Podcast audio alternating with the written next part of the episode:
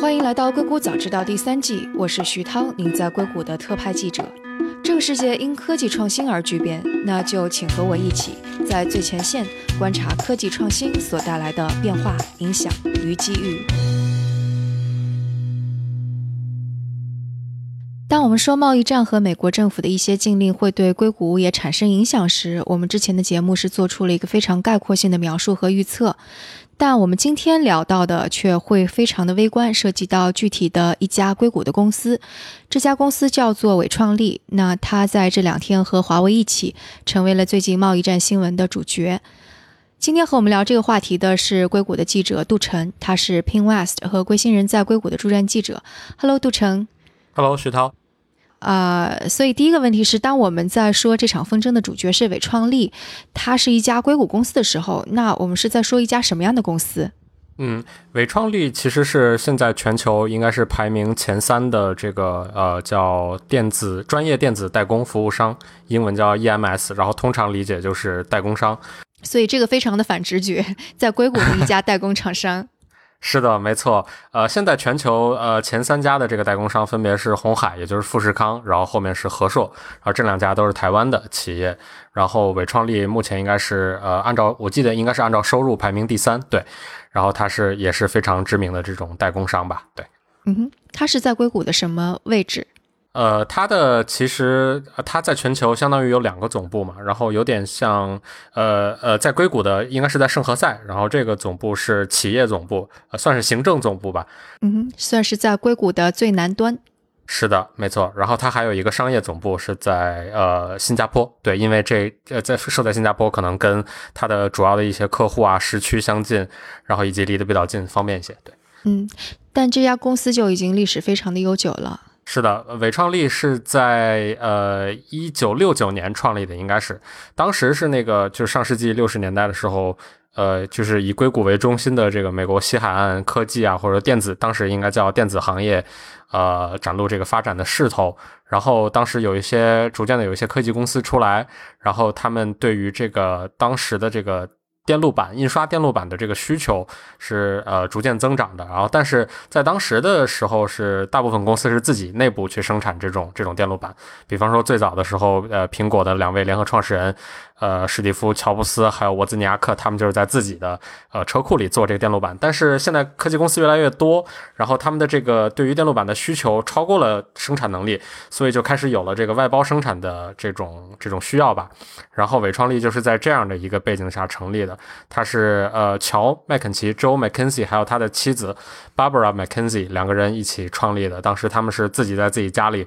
一起焊电这个电路板，然后就这么一台一台的去呃手。工制作，然后销售给客户。对，而且他们的投资投资者当中有一个，到现在硅谷依然是非常老牌的一家投资机构是红杉。没错，是的，红杉是应该是在呃这个伟创力这个公司已经发展到一个非常好的一个一个中间阶段吧。就当时呃伟创力应该是已经经历过一次上市，然后退市之后，然后红杉资本进入到这家公司里边的。红杉这个呃无论是就是。全球的这个红杉资本，还是说红杉中资本中国基金，在行业里都是以这种赌赛道啊，或者说赌这种呃长线的这种呃知名的一个基金嘛。然后他当时就是看到了这个伟创力未来可能会有非常好的这种发展，主要是因为当时呃科技行业已经呃发展的越来越迅速，计算机的这个呃计算机设备的性能越来越强，然后以及开始有移动计算设备的这种出现，所以他也是觉得伟创力这是一个非常值得投资的公司。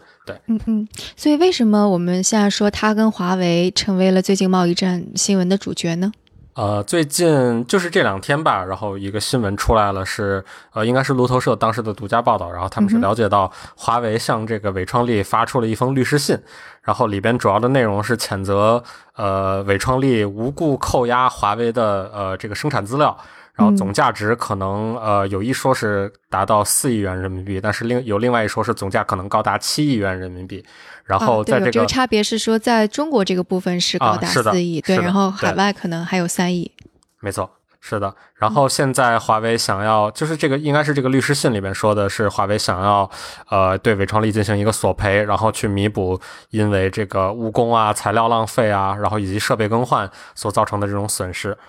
对，嗯，但这个源头是在于今年更早些时候华盛顿的一纸禁令。呃，没错，呃，应该是呃，最开始是五月十五号的时候，当时美国总统特朗普他宣布了一个呃国家安全总统令，然后当时呃主要是在当时是禁止这个美国的这种公司，然后对一些呃特定的呃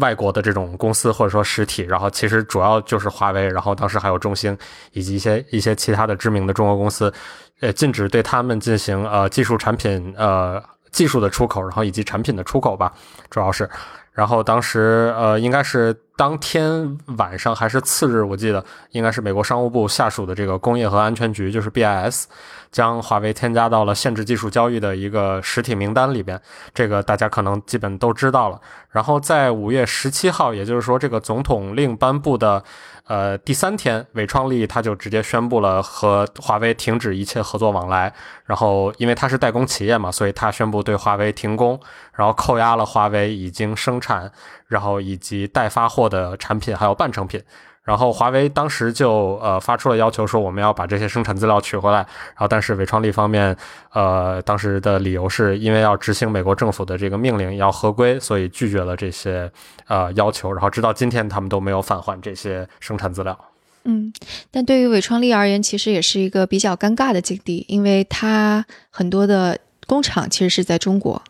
嗯，没错，伟创力这家公司，它在中国的这个工厂的这个总面积应该是最大的。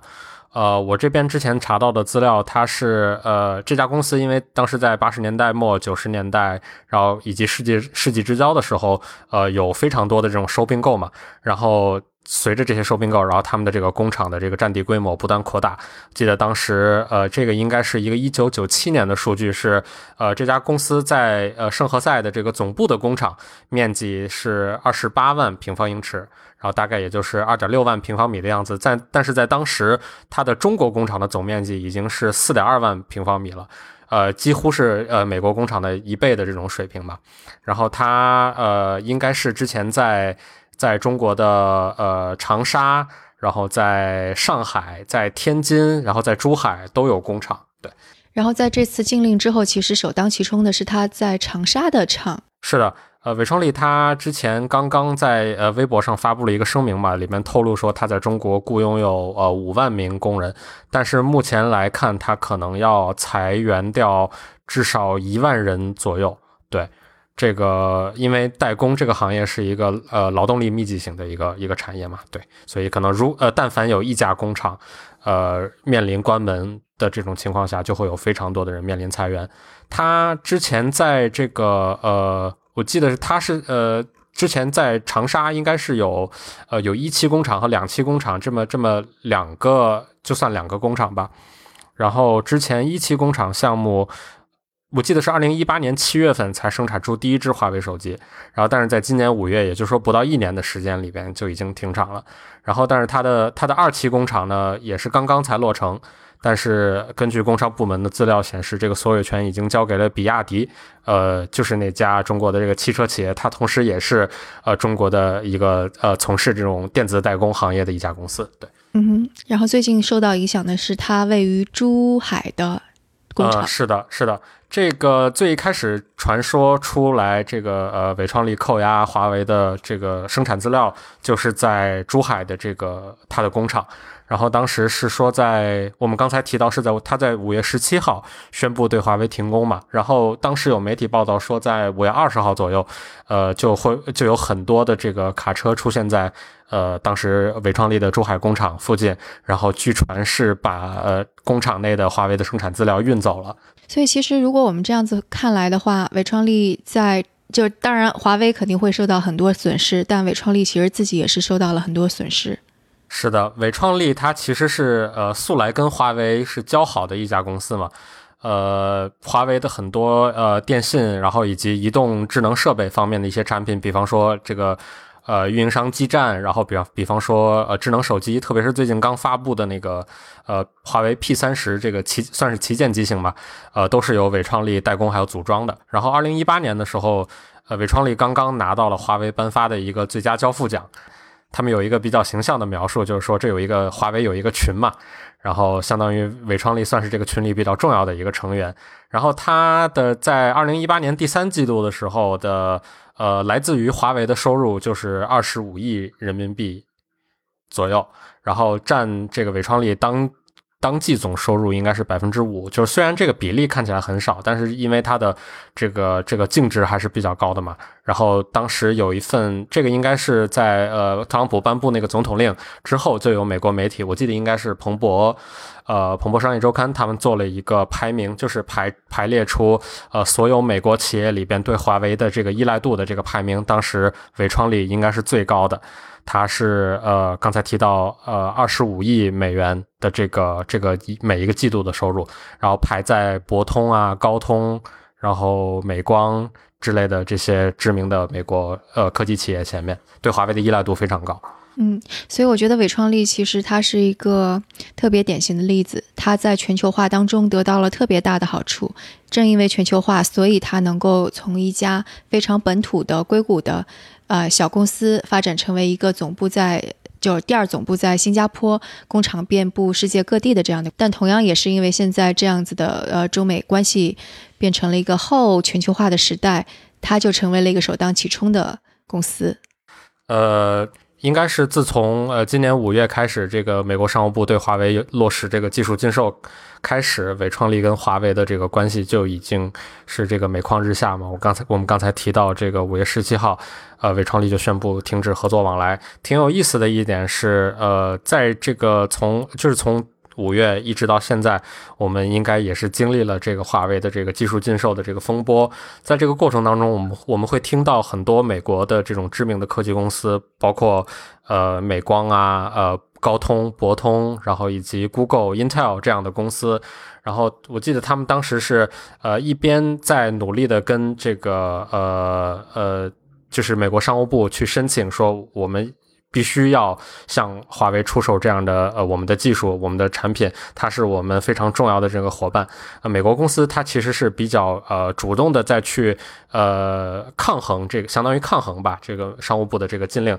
但是反而伟创力这家呃公司呢，它是非常坚定的去支持了美国商务部的在当时的这个这个禁令，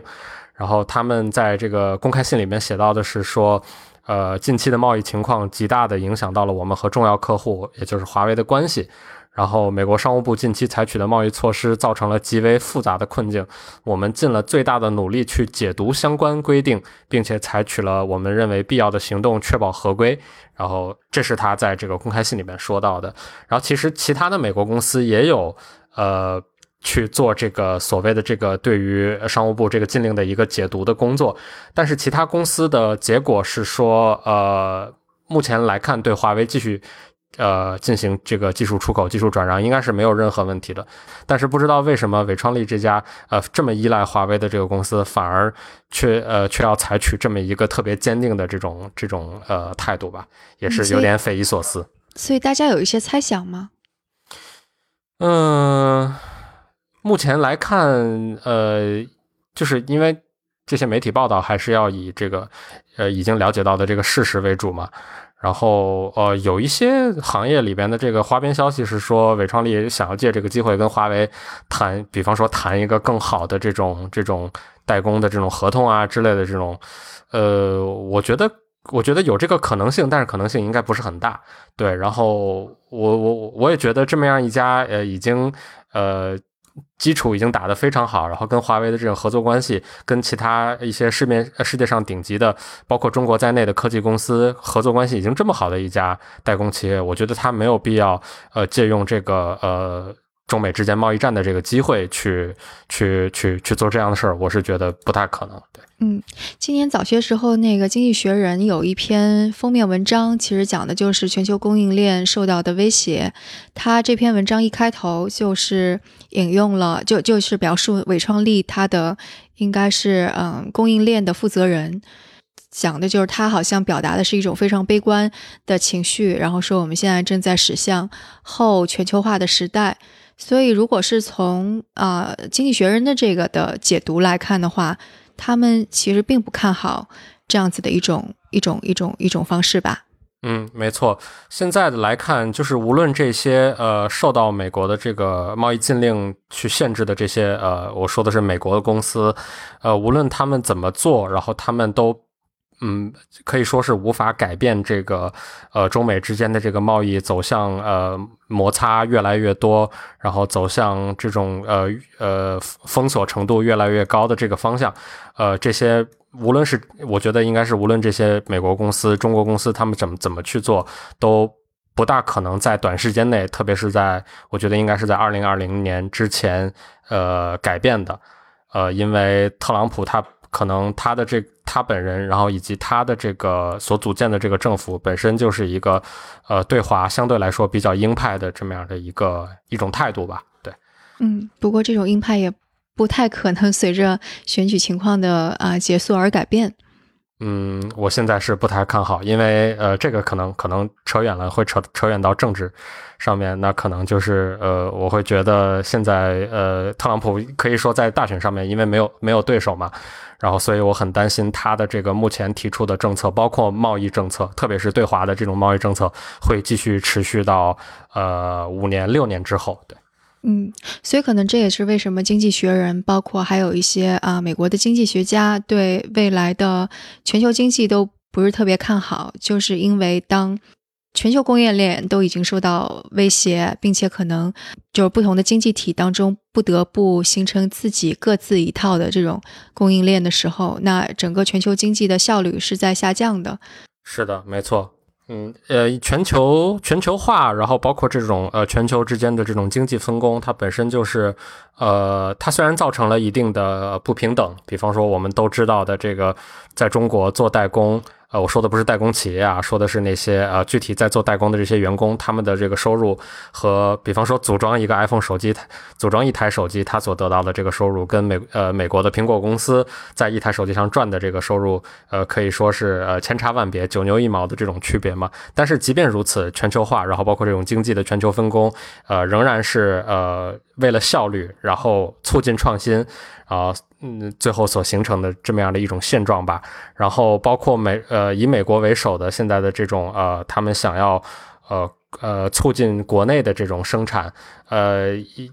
我觉得可能从某种角度来讲，它是它是正确的，或者说它可能是会带来一定的帮助了。但是可能总体来讲，对于全球的这种经济发展，呃，对于这种创新，我觉得都会带来一种呃负面的这种影响。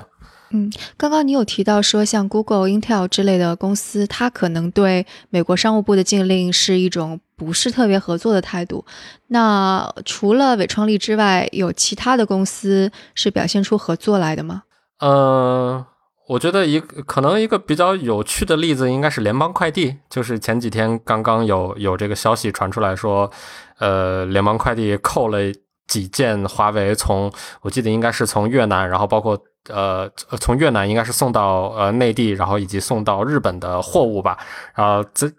那个新闻发生的时候，正好是中美之间的这个技术封锁，然后特正好是这个贸易战，呃，最最后打的最火热的时候吧。然后在当时引发了很多人的关注，然后联邦快递也是很快就。相当于是被半胁迫的，呃，做了一个在国在中国的国内做了一个道歉的这么一个动作，然后最近应该是在六月的时候，他还起诉了这个美国政府。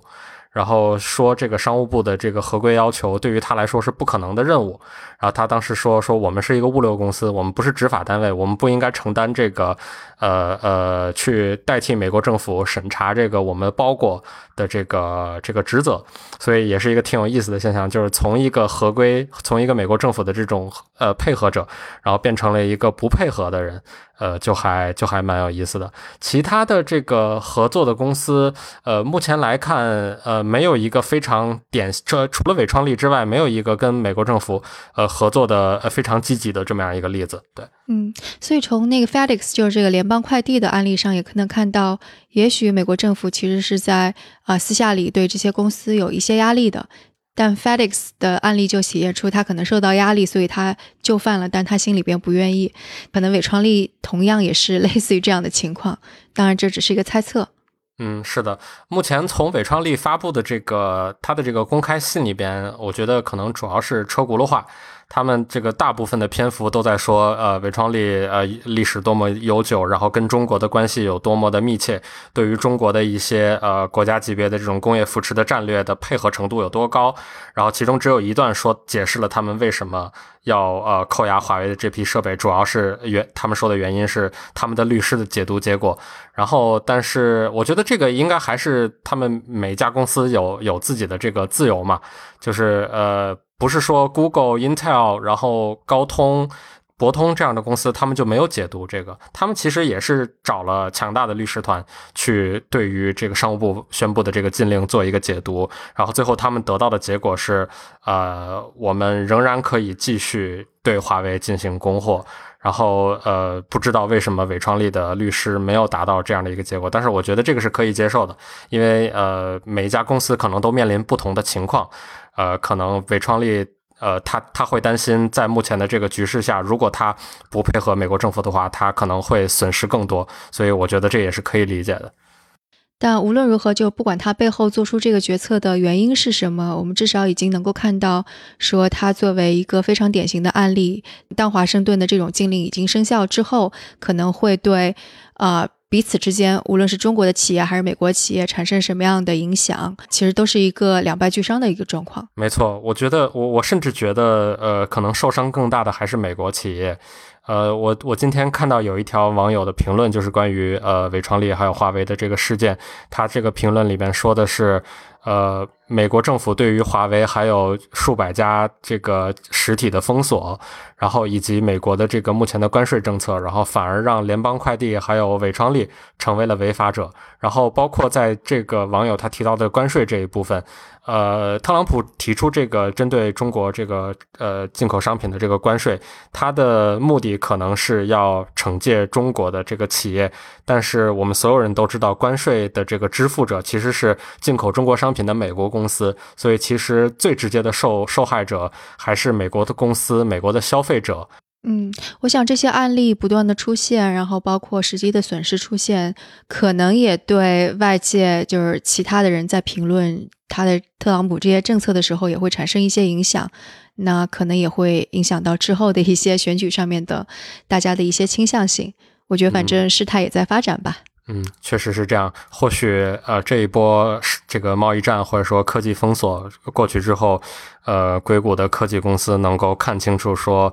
呃，特朗普可能对于他们来说并不是一个一个呃有正面或者说积极意义的存在吧。但硅谷从来都没有觉得它是一个有正面意义存在。嗯，是的，这次应该是看清楚了。OK，好，那今天的节目就到这里。我们今天算是做了一个非常快速的一个呃分析也好，复盘也好，反正也也也相当于是能够让大家。带大家看一下啊，这种类似于呃《经济学人》说的后全球化时代当中，可能对具体的企业，然后以及整个全球供应链可能会产生什么样的影响吧？嗯，是的。好，那今天的节目就到这里，非常感谢杜晨。好，谢谢徐涛，拜拜。